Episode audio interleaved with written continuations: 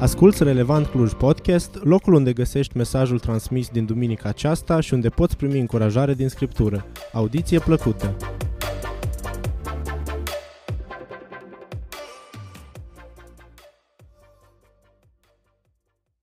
Astăzi aș vrea să rămânem în apropierea cinei și mesajul din dimineața aceasta să meargă în direcția aceasta, pentru că dacă El este vrednic, este vrednic pentru că a venit din cerul său, a părăsit gloria, slava, s-a coborât în lumea noastră, a luat chip de om, a murit în locul tău și în locul meu, purtând păcatele noastre și răscumpărând pentru Dumnezeu un popor care se dea lui glorie și slavă. Nu doar aici pe pământ, ci pentru o veșnicie întreagă. Duminica cinei și avem așa multe imagini și motivații la reflexie când uh, ne uităm la cină. Sunt așa multe lucruri despre care putem vorbi când ne uităm la cină. Jertfa lui Hristos, dragostea lui Dumnezeu, bunătatea lui, mila lui, îndurarea lui. Un Dumnezeu gata să ierte. Un Dumnezeu de aproape, nu un Dumnezeu de departe, ci unul care vine în situația ta, care te cunoaște, căruia îi pasă de tine. Un Dumnezeu care este pe de altă parte și drept, și adevărat, și sfânt, și pentru că este toate aceste lucruri în locul tău și în locul meu, ales să moară, să poarte povara, pedeapsa pentru păcate. Ma toate imaginile acestea, oricare le-am putea numi, sunt foarte importante pentru că la cină participă cei care cred în jertfa lui Iisus Hristos. Participă cei care au gustat dragostea aceasta lui Dumnezeu și care se uită aici nu doar ca la ceva care se desfășoară înaintea ochilor lor, ci ceva care îi face să se simtă că sunt implicați. Ei au gustat ce înseamnă că Dumnezeu este bun, că în locul lor a murit pe cruce dar sunt în aceeași măsură conștienți și de dreptatea și de sfințenia lui Dumnezeu. Și setul acesta de credințe, de experiențe, îi aduc împreună. Cei care participă la cina Domnului sunt una, sunt uniți. De aceea vreau să te invit în dimineața asta să privești la cină și să înțelegi că cina vorbește despre unitate, cina unește. Dar nu orice fel de unitate. Pentru că și în lumea noastră vedeți că se încearcă să se obțină unitate. Um, oarecum pace, înțelegere. Toți să cădem de acord, toți avem un numitor comun. Nu, este o unitate asumată. Și vreau să-ți notez gândul acesta. Pavel scrie despre cina Domnului și aș vrea să privim și noi la un text pe care el îl scrie bisericii din Corint și te invit să deschizi împreună cu mine la 1 Corinteni, capitolul 10, dar o face dintr-o perspectivă sau alegând o introducere ceva mai atipică. Și citește împreună cu mine versetul 14, 1 Corinteni 10 cu 14, unde Pavel spune, de aceea prea iubiții mei, fugiți de idolatrie. Wow! E inevitabil să nu te întrebi ce importanță are menționarea idolatriei în contextul cinei. Are, pentru că cina Domnului este despre unitate. Prin cină noi suntem în părtășie, în legătură cu Dumnezeu și în părtășie unii cu alții. Și este foarte important să nu amesteci lucruri care nu sunt compatibile cu Dumnezeu și care nu susțin unitatea bisericii, unitatea cu ceilalți din trupul lui Hristos. Și unii vor spune inevitabil că oarecum e de la sine înțeles că dacă am venit la cine și particip la cina Domnului, am ales deja între Dumnezeu și idoli. Sau nu este chiar așa? Despre idol și idolatrie vom vorbi mai mult începând cu duminicile viitoare, dar până atunci, hai să înțelegem câteva adevăruri spirituale folosindu-ne de argumentele acestea pe care Pavel le aduce în discuție. Și haideți să citim primele patru versete din 1 Corinteni, capitolul 10. Pavel spune așa, nu vreau să nu știți, fraților, că toți strămoșii noștri erau sub nor, toți au trecut prin mare, toți au fost botezați pentru Moise în or și în mare, toți au mâncat aceeași mâncare spirituală și toți au băut aceeași băutură spirituală pentru că beau dintr-o stâncă spirituală ce venea după ei, iar stânca era Hristos. Și vreau să observ două lucruri foarte importante aici. Primul, adjectivul acesta, sau respectiv uh, pronumele toți. Și al doilea lucru, acțiunea la care acești toți au participat. Toți erau sub nor, toți au trecut prin mare, toți au fost botezați în nor și în mare, toți au mâncat și toți au băut. Și când citești versetele sau declarațiile acestea, observi unitatea lor, adică ei participă împreună la toate aceste lucruri. Unitatea lor este dată de identitatea lor. Erau poporul lui Dumnezeu. Dumnezeu i-a adus în ființă, Dumnezeu i-a creat, i-a păstrat, i-a înmulțit acolo în Egipt, dar pe urmă i-a scos din Egipt, i-a purtat prin pustie. Și acești toți îl vezi în toată lucrarea lui Dumnezeu cu ei. Toți au fost acolo, toți au fost parte. Unitatea lor este dată de chemarea lui Dumnezeu. Pentru că Dumnezeu nu doar i-a format ca popor și i-a eliberat, dar i-a eliberat ca să fie slujitori, în termenii Noului Testament am spune ucenici ai lui Dumnezeu, ucenici ai lui Hristos. Pentru că avea o lucrare de, de a face cu ei. Hei, voi sunteți slujitorii mei, voi sunteți preoții mei, dacă ascultați glasul meu, Exod capitolul 20. Când Dumnezeu își duce poporul acolo, în prezența lui la muntele Sinai, Dumnezeu spune, voi veți fi ai mei dintre toate națiunile pământului. Dar nu doar că veți fi ai mei, vreau să lucrez prin voi, vreau să mă descoper prin voi tuturor popoarelor de pe pământ. Unitatea lor e dată de experiențele lor și le-am citit. Toți au trecut prin aceste experiențe. Și unitatea lor e dată de scopul lor, glorificarea lui Dumnezeu. Pentru că viața lor nu avea să fie legată doar de pământ, de orizontal, ci într-un mod evident de Dumnezeu. Cine privea la ei trebuia să-L vadă pe Dumnezeu în ei. Această componentă verticală cu Dumnezeu și implicit binecuvântarea care venea din această relație cu Dumnezeu trebuia să fie vizibilă, să o simtă toți ceilalți din jur. Și vei spune, extraordinar. Exact lucrul acesta îl trăim și noi ca biserică atunci când venim la masa lui Dumnezeu. Pentru că te uiți în stânga și în dreapta și spui, eu știu că este un om mântuit. De unde știu asta? Pentru că am văzut schimbarea în viața lui, am văzut schimbarea în viața ei. Ne-am botezat împreună, am crescut împreună, eu îl cunosc cum era înainte și știu cum este acum. Am trecut prin experiențe împreună, ne-am rugat împreună, ne-am purtat poverile împreună, unii altora și știu că Dumnezeu a lucrat în el ca și în mine. Și asta ne aduce la unitate și cine participă la cină este un om răscumpărat care a fost chemat de Dumnezeu să trăiască o viață cu scop, au trăit diferite experiențe împreună pentru că puterea lui Dumnezeu se manifestă în ei sau în el și prin el. Dar tonul se schimbă. Și în următorul verset, versetul 5, citim totuși, un cuvânt dur, o conjuncție care știi că urmează să schimbe sensul propoziției și să dezbrace cumva de semnificație, de putere, tot ce s-a spus înainte. Toți aceștia au fost în nor, sub nor, toți aceștia au trecut prin mare, toți aceștia au experimentat minunile lui Dumnezeu. Totuși, și când citești cum continuă versetul, înțelegi gravitatea pe care introduce, în cei mai mulți dintre ei Dumnezeu nu și-a găsit plăcerea. Astfel că trupurile lor au fost împrăștiate prin deșert. Și n-ai cum să nu observi fermitatea cu care Dumnezeu intervine și acționează în baza dreptății sale. Cuvântul lui Dumnezeu nu este o lectură, ci este o învățătură. De aceea când dai peste un pasaj de genul acesta, ca primele cinci versete din 1 Corinteni, capitolul 10, dincolo de dramatismul pe care îl prezintă, e bine să-ți pui niște întrebări. Doamne, de ce scrii toate lucrurile acestea. Și iată două întrebări pe care aș vrea să le ridic în dimineața aceasta. Prima, ce învăț eu de aici?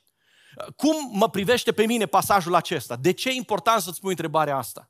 Pentru că, unu, poți cădea în ispita să judeci generația lor. Poți să citești Biblia și să spui extraordinar ce oameni încăpățânați, ce oameni îndărătnici, ce oameni credincioși, cum să-L provoci pe Dumnezeu în asemenea hal? Cum să nu vezi dragostea lui Dumnezeu pentru tine? Cum să ignori cuvântul lui? Și hai să fim sinceri cu noi pentru o secundă. Când citești cuvântul, de multe ori vii și spui, băi, eu nu pot să înțeleg poporul ăsta evreu. L-au văzut pe Dumnezeu în mijlocul lor, au simțit prezența Lui, au văzut puterea Lui manifestată. Cum pot să fie atât de orb? Și judeci. De aia trebuie să spui întrebarea, eu ce învăț de aici, dincolo de experiența lor? Pentru că pot cădea în ispita să judec pe cei de lângă mine. Când citesc pasaje de genul acesta, mă uit un pic în stânga, mă uit un pic în dreapta la cei de lângă mine. Înainte ne-am uitat și ne-am salutat și am zis, mă bucur că Dumnezeu te-a pus lângă mine, dar acum ne uităm și zicem, oare să existe și astăzi oameni care să dea cu piciorul în harul lui Dumnezeu, să gafeze așa de rău? Mă gândesc că el poate da. Mă gândesc că ea poate da.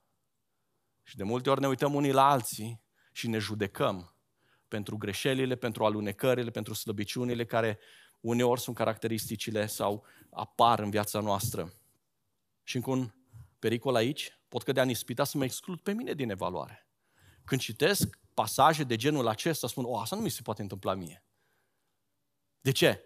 Pentru că eu mă străduiesc să fiu în voia lui Dumnezeu, eu mă străduiesc să fiu serios, eu mă străduiesc să fiu credincios. De aceea Pavel nici nu insistă prea mult pe istoria lor, ci trece imediat la aplicație în dreptul generației sale și citește cu mine versetul 6. De aceea, aceste lucruri s-au întâmplat ca exemple pentru noi. Și Pavel spune asta pentru cei din Corint pentru ca să nu tânjim după lucruri rele așa cum au tânjit ei. Și versetul 11, aceste lucruri li s-au întâmplat ca să ne fie exemple și au fost scrise pentru avertizarea noastră, a celor peste care au venit sfârșiturile viacurilor. Cu alte cuvinte, Pavel vine și spune experiența lor poate fi folositoare pentru tine, pentru mine astăzi. Și asta ne duce la a doua întrebare. Doamne, dacă pot să învăț din experiența lor, care este cauza din care s-au întâmplat toate aceste lucruri. Ce anume au făcut ei să atragă asupra lor această pedeapsă din partea ta? Și răspunsul îl avem în versetele 7 la 10. Hai să le citim împreună. Pavel spune să nu fiți idolatri ca unii dintre ei, așa cum este scris, poporul s-a așezat să mănânce, să bea, apoi s-au ridicat să se distreze. Să nu prea curvim așa cum au prea curvit unii dintre ei. Astfel că într-o singură zi au murit 23 de mii. Să nu-L punem pe Hristos la încercare, așa cum au făcut unii dintre ei și au fost omorâți de șerpi. Și să nu vă plângeți, așa cum s-au plâns unii dintre ei și au fost nimiciți de nimicitorul. Observă care sunt faptele pentru care Dumnezeu s-a aprins de mânie împotriva lor în așa măsură încât i-a nimicit, le-a risipit trupurile în pustie. Idolatrie. Idolatrie înseamnă să te închini la orice altceva sau la oricine altcineva în afară de Dumnezeu. Idolatrie înseamnă să te închini lui Dumnezeu, dar într-un mod diferit sau altul decât cel pe care îl cere Dumnezeu. Astea sunt idolatrie.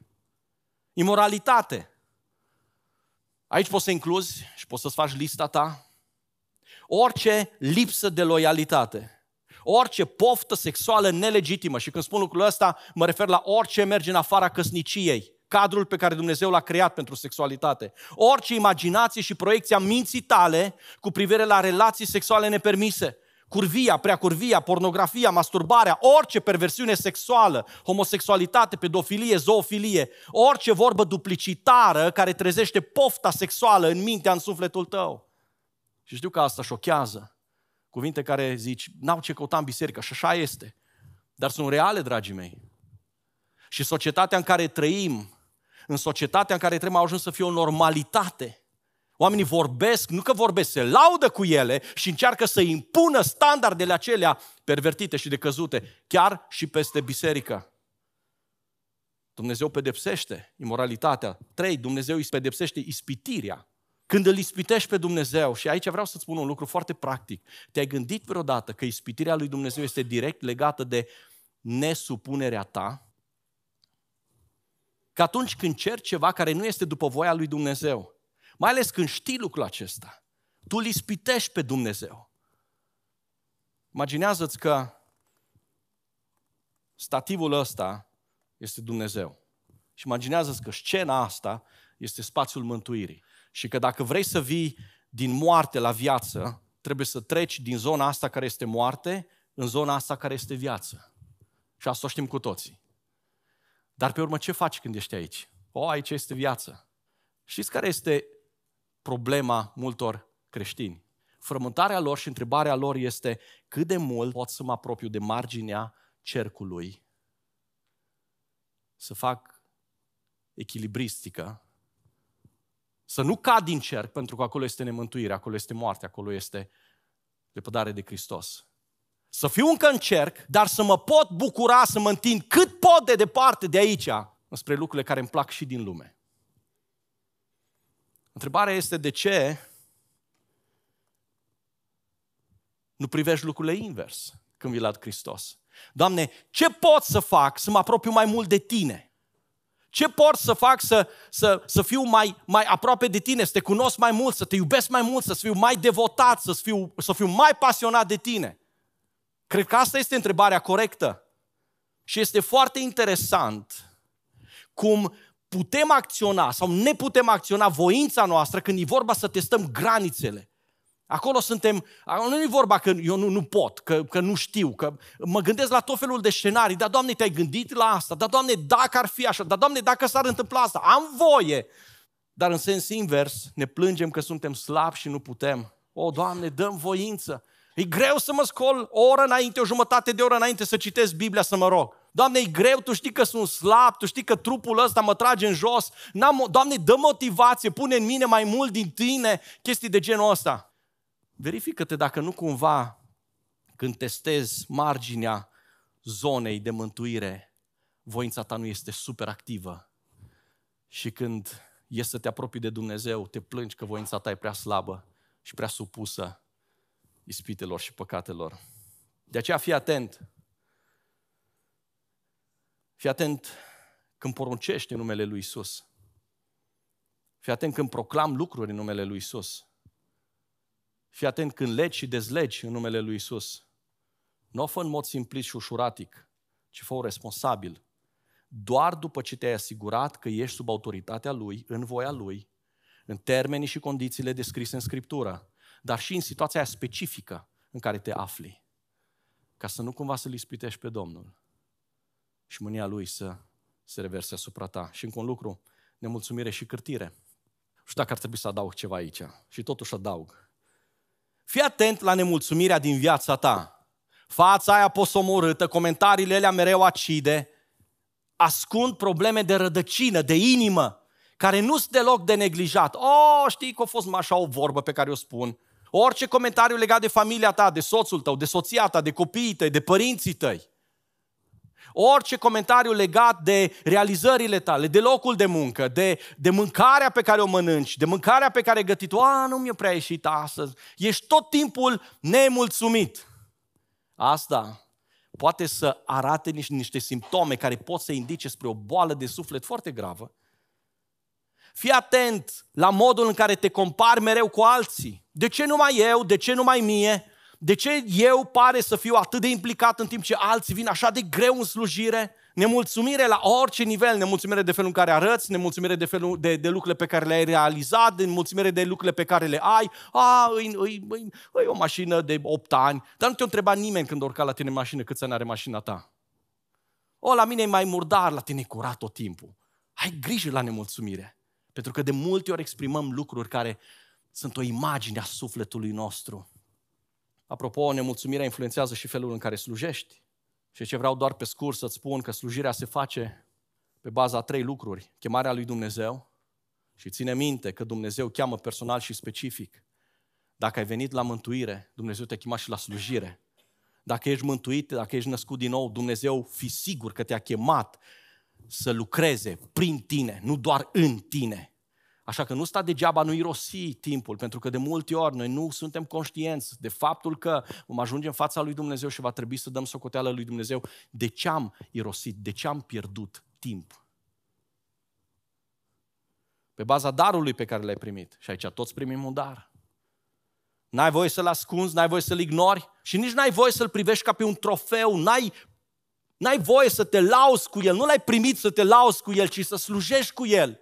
Nu l-ai primit ca să-l pui într-o vitrină, să strălucească, ci l-ai primit să-l murdărești în slujbă, adică să-l pui în acțiune, pentru că atunci îi se vede adevărata lui valoare. Și încă un criteriu pe baza puterii date de Dumnezeu. Pilda talanților, Matei 25 cu 15. Fiecăruia i-a dat după puterea lui.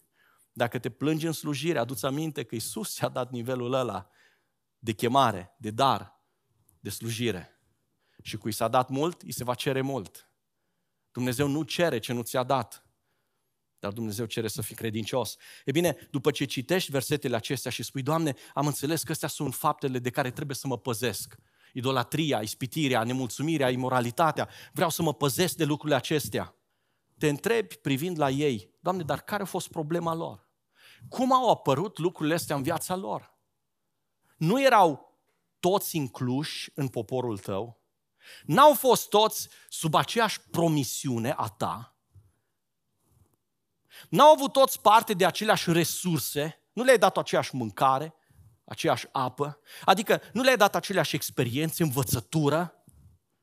Nu, s-au făcut, nu s-a făcut aceeași investiție în toți? Cu alte cuvinte, ei n-au fost una? Și răspunsul este un categoric da. Au fost una. Și atunci, totuși, care este problema? Titlul mesajului, o unitate asumată. O unitate asumată. Nu e totul să fii parte din. Tu trebuie să-ți asumi personal, tu personal, lucrul acesta și să trăiești responsabil în relație cu Dumnezeu, în relație cu Hristos. De aceea Pavel te provoacă și pe tine și pe mine personal în dimineața aceasta și uite-te la versetul 15. Vă vorbesc ca unor oameni înțelepți. Aveți rațiune pe care Dumnezeu v-a dat-o, aveți capacitatea să discerneți, să cântăriți, să evaluați lucrurile și mai aveți și Duhul lui Dumnezeu care vă luminează și vă conduce. De aceea judecați singuri ceea ce vă spun.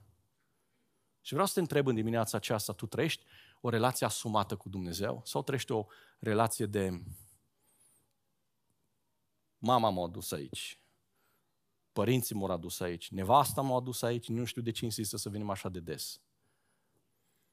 Tu unde ești?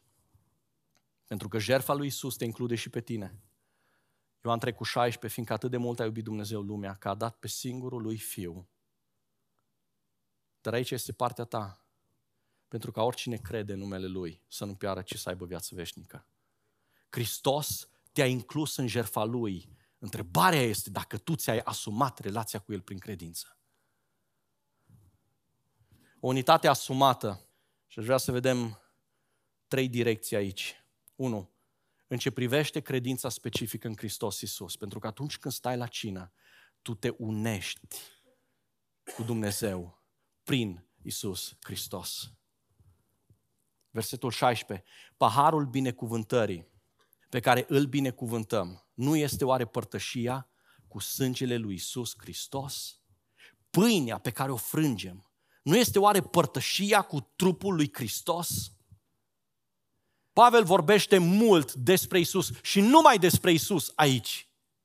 Și el vine și spune, când stai în fața cinei, e vorba despre Isus, pentru că cina, masa asta, paharul ăsta și pâinea aceasta n-ar fi existat dacă n-ar fi fost trupul lui Isus Hristos, care să se frângă pe cruce pentru tine și sângele lui care să curgă pentru tine. Și aici vin unii și întreabă, dar eu cred în Dumnezeu. Vrei să spui că Isus e mai important, e mai mare decât Dumnezeu? Nu te lăsa prins în dispute de genul acesta. Aici nu e vorba despre cine e mai mare, cine e mai mic. Sunt capcane și aici au rămas blocați și iudei în vremea lui Isus. Da, dar cine vrei să spui că ești? Ești mai mare ca părintele nostru Avram? Ești mai mare ca Domnul Dumnezeu nostru? Blasfemie! Și au rămas blocați acolo. Isus, da, este Dumnezeu. Și este modul în care Dumnezeul acela infinit nevăzut s-a descoperit oamenilor. De aceea, iată câteva întrebări pe care trebuie să ți le pui când stai în fața cinei. Prima, crezi că Isus este Dumnezeu care s-a întrupat? Crezi că a trăit o viață fără păcat? Crezi că prin moartea Lui pe cruce a luat locul tău? Că te-a înlocuit pe tine în moarte? De ce plata păcatului este moartea și tu ai păcătuit? Eu am păcătuit? Nu este nimeni fără păcat, niciunul măcar. Și din cauza aceea a murit Hristos, dar El n-a murit doar simbolic, ci a murit luând asupra Lui păcatele, vina ta și a mea, a întregii omeniri. Crezi că Isus a înviat din morți? Crezi că datorită morții și învierii Lui, El are putere să-ți ierte păcatele? Pentru că învierea Lui la o viață nouă simbolizează faptul că tu poți să ai o viață nouă în Hristos, în credința în El. Crezi că botezul în apă înseamnă răspunsul tău conștient și asumat în ascultare față de porunca lui, lui Dumnezeu și credința că doar El poate să aducă mântuire în viața ta? Crezi că El este adevărul? Absolut. Viața veșnică și singura cale înspre cer, înspre Dumnezeu Tatăl? Asta faci când te apropii de cină. Dacă nu crezi lucrurile astea, dacă răspunsul la întrebările acestea este nu, cina nu are valoare pentru tine. Și n-ai dreptul să o faci. N-ai dreptul să participi la ea. Pentru că asta este masa lui Isus. Masa pe care El ne-o întinde ca să intrăm în relație, în părtășie cu El prin credință. Credința specifică în ce a făcut, în ce a lucrat Isus Hristos. Noi nu credem că elementele astea se transformă în trupul și în sângele lui Isus, dar ele mi-l aduc pe Isus în fața ochilor mei. Și mi-aduc aminte și înțeleg încă o dată că fără jertfa lui eu eram pierdut. De aceea când stau la cină și mă uit la vinul acesta și la pâinea aceasta, mi-aduc aminte că trupul lui a fost frânt și că sângele lui a curs în locul meu pe crucea Golgotei.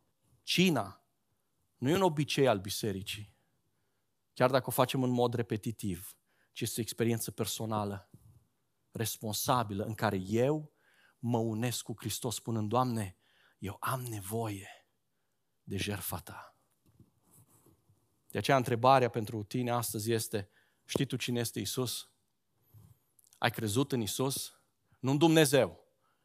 Pentru că Dumnezeu a ajuns o noțiune pe care fiecare ne-o explicăm și ne-o definim după cum vrem noi.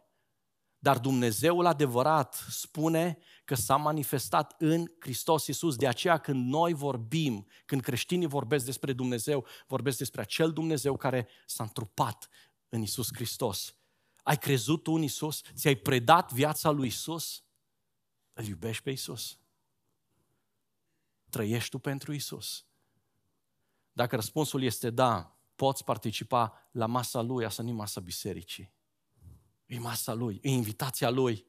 Dacă răspunsul este nu, nu-L cunosc, oare n-ai vrea să-L cunoști pe singurul care îți poate ierta păcat și singurul care îți poate oferi garanția vieții veșnice? Poți să faci lucrul ăsta azi. Poți să spui, Doamne, eu am crezut că chestia asta este o chestie prin care eu, nu știu, câștig ceva sau mi se oferă ceva, dar mi-am dat seama că este invitația de a mă uni cu tine, de a trăi o viață responsabilă, asumată. Doi, unitate asumată în ce privește părtășia cu biserica. Mă unesc cu Dumnezeu, dar mă unesc și cu frații mei. Versetul 17 spune, pentru că este o singură pâine, de aceea noi care suntem mulți, suntem un singur trup, pentru că toți suntem părtași la o singură pâine. Și pâinea nu simbolizează nimic altceva decât trupul lui Hristos. Dar din trupul lui noi toți venim și facem parte, ne hrănim și ne uităm unii la alții. Și aici este marea provocare. Că după ce ai privit pe verticală și te-ai unit cu Dumnezeu, ești invitat acum să privești pe orizontală la frații tăi. Iisus a luat o pâine, a binecuvântat-o, a frânt-o, semnul frângerii trupului său, și apoi le-a dat-o să o împartă între ei. Și partea foarte interesantă este că în timp ce ei luau din pâinea aceasta, tot mai departe. Nu o să o mâncăm, nu vă speriați că am pus mâna pe ea. Dar poți să rupi și să o dai celui de lângă tine. În timp ce te-ai făcut parte cu Isus, cu trupul Lui, tu devii parte și cu frații tăi. Pentru că Nicu s-a făcut parte cu Robi, cu Mălin, cu Rachel și așa mai departe. Și te uiți cum, dintr-o dată, relațiile dintre noi se leagă. De ce? Datorită lui Hristos. Pentru că El este pâinea. El este Cel care s-a frânt în locul nostru. Mesajul era acesta. Sunteți un trup, sunteți o biserică, o comunitate, o familie. Privește la cel din jur privește la cel de lângă tine. El nu se află aici pentru că tu l-ai adus în biserică. Nu-i meritul tău. Noi de multe ori spunem, ăsta e rodul meu. Serios, dacă e rodul tău, vai de tine dacă se pierde. Și tu și el sunteți aici datorită jertfei lui Hristos. De aceea nu e niciodată despre tine, nu e niciodată despre mine, este întotdeauna despre El, despre Dumnezeu. Trupul bisericii nu e lucrarea ta, ci a lui Dumnezeu și ești inclus în acest trup, ești așezat în acest trup datorită bunătății lui Dumnezeu. Și aici mai notează un ultim aspect important. O unitate asumată în ce privește apartenența și devotamentul. Când vorbești de devotament, vorbești despre ceva indivizibil, indiscutabil. Doamne, Tu nu ceri părți din viața mea, tu nu ceri părți din mine, tu ceri întreagă viața mea. Și ăsta e un lucru pe care nu toți îl înțeleg exact așa cum îl cere Dumnezeu. Versetul 18. Uitați-vă la poporul Israel. Cei ce mănâncă jerfele nu sunt oare părtași la altar? Adică nu se fac una cu cel care este pe altar și pe altarul nostru. Asta este Iisus Hristos. Când întinzi mâna să intri în părtășie cu Dumnezeu prin Isus Hristos, fii atent și cercetează-te. De ce? Pentru că Dumnezeu, spune Scriptura, nu locuiește în același loc cu păcatul. Nu este nicio legătură, nicio părtășie între Dumnezeu și Satan. N-ai cum să faci legătură între ei. De aceea versetele 19 și 21 sunt poate cele mai grele poate cele mai provocatoare din pasajul acesta și vreau să te asculți cu atenție. Ce zic eu?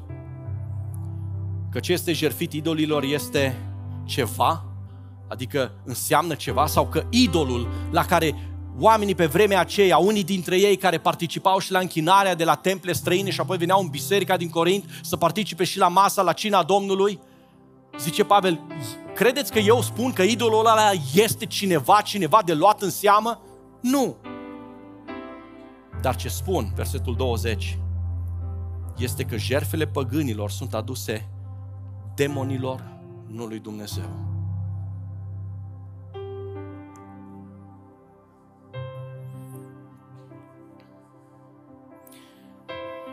Nu vreau să facem aici un studiu despre demon și demonologie,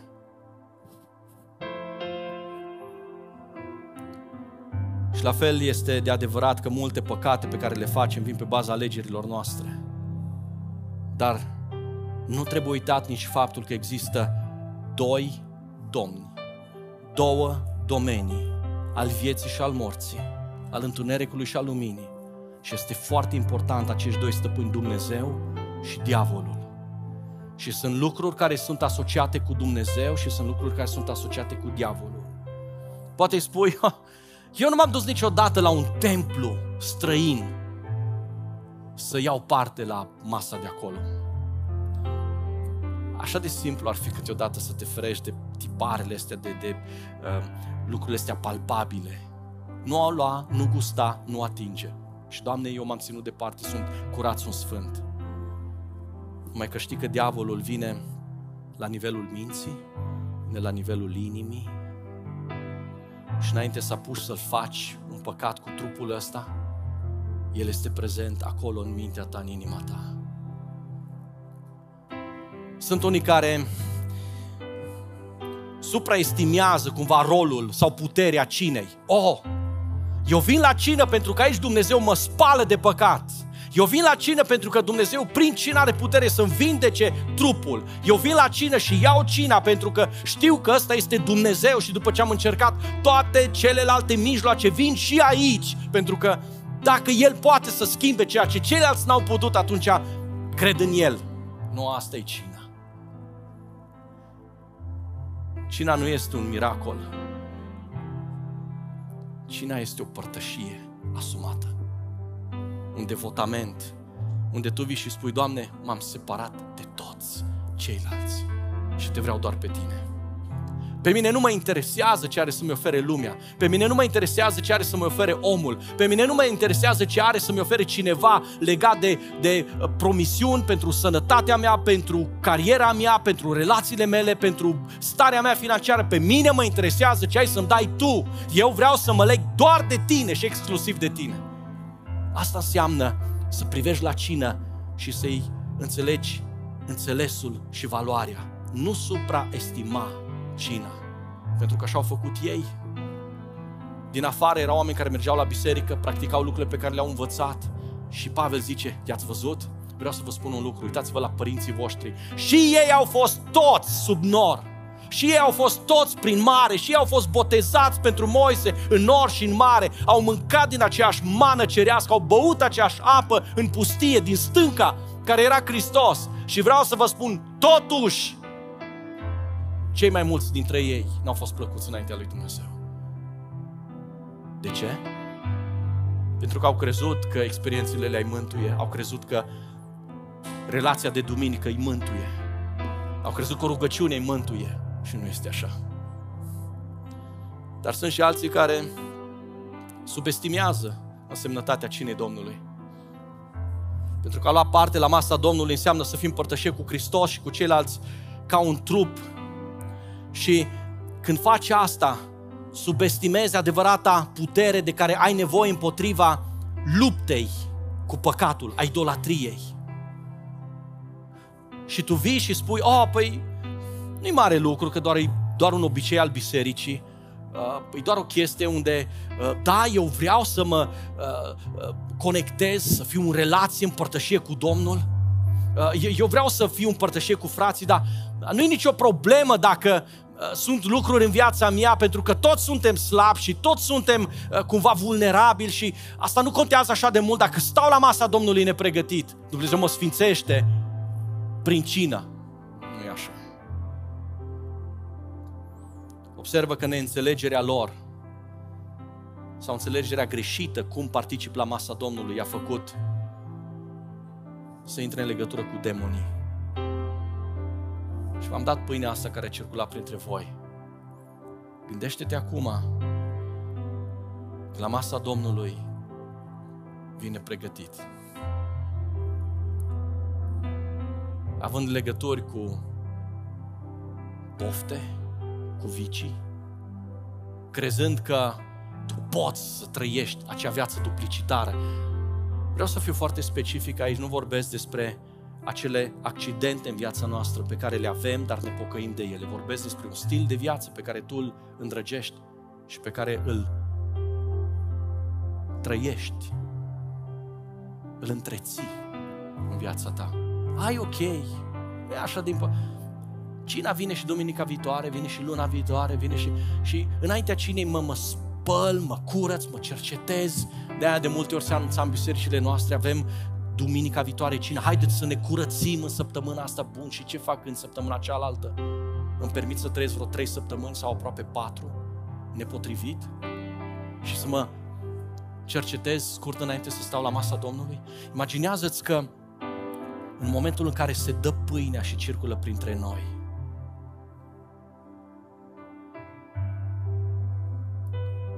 Prin felul în care eu stau la masa Domnului, eu aduc asupra trupului lui Hristos această presiune, această legătură nepotrivită pe care eu o întrețin. Nu te gândi la păcate super sofisticate și grave. Gândește-te la starea de nemulțumire permanentă. Ah. Gândește-te la egoism, gândește-te la o viață superficială. Ai ok, trebuie să fii foarte dedicat. Gândește-te la lucrurile acestea pe care le întreții în viața ta. Gândește-te la felul în care slujești cu jumătăți de măsură. Gândește-te la felul în care îi dai lui Dumnezeu resturile vieții tale, energiei, banilor tăi, puterii tale, înțelepciunii tale. Gândește-te la toate astea, tu le aduci în trupul lui Hristos. Și Dumnezeu spune, ai grijă. Pentru că între mine și Belial, între mine și diavolul nu există absolut nicio legătură. Și da, tu poți să aduci presiunea asta, dar ideea este că dacă o faci în mod repetat și crezi că așa o să scapi, te vei trezi scos afară din trupul lui Hristos, pentru că Hristos nu poate să trăiască în părtășie cu cei care nu se dau cu totul lui. De aceea Pavel, vreau să-i citesc încă o dată cuvintele astea, vorbesc cu voi ca și cu niște oameni înțelepți, judecați singuri ceea ce vă spun. Și aș vrea înainte să stăm în cântare înaintea lui Dumnezeu. Și înainte să-i declarăm bunătatea Lui și faptul că avem nevoie de mila Lui și de îndurarea Lui, aș vrea să te provoc să stai într-o rugăciune personală. Dacă ești aici și ai nevoie ca cineva să se roage pentru tine. Aș vrea să vă provoc ca biserică, pentru că știți că biserica are funcția asta pastorală. Noi ne rugăm unii pentru alții. Cere celui de lângă tine să se roage pentru tine. Poate poți să-i mărturisești. Poate poți să-i spui, uite, asta este lupta mea, asta este slăbiciunea mea. Vreau să te rogi pentru mine. Pentru că vreau să stau la masa Domnului curat, liber și cu o gândire noită și cu o viață noită, declarând că El este singurul Dumnezeu vretnic de închinarea mea.